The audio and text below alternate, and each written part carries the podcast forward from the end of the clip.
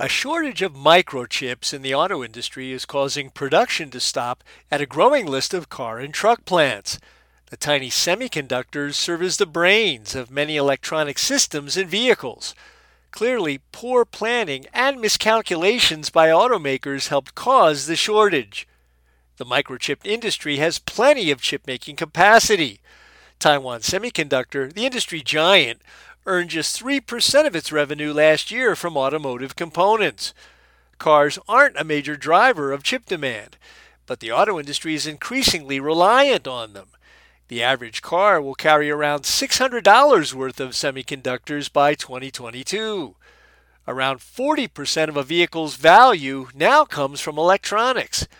For Automotive Engineering Magazine, I'm Lindsay Brooke, and that's this week's SAE Eye on Engineering.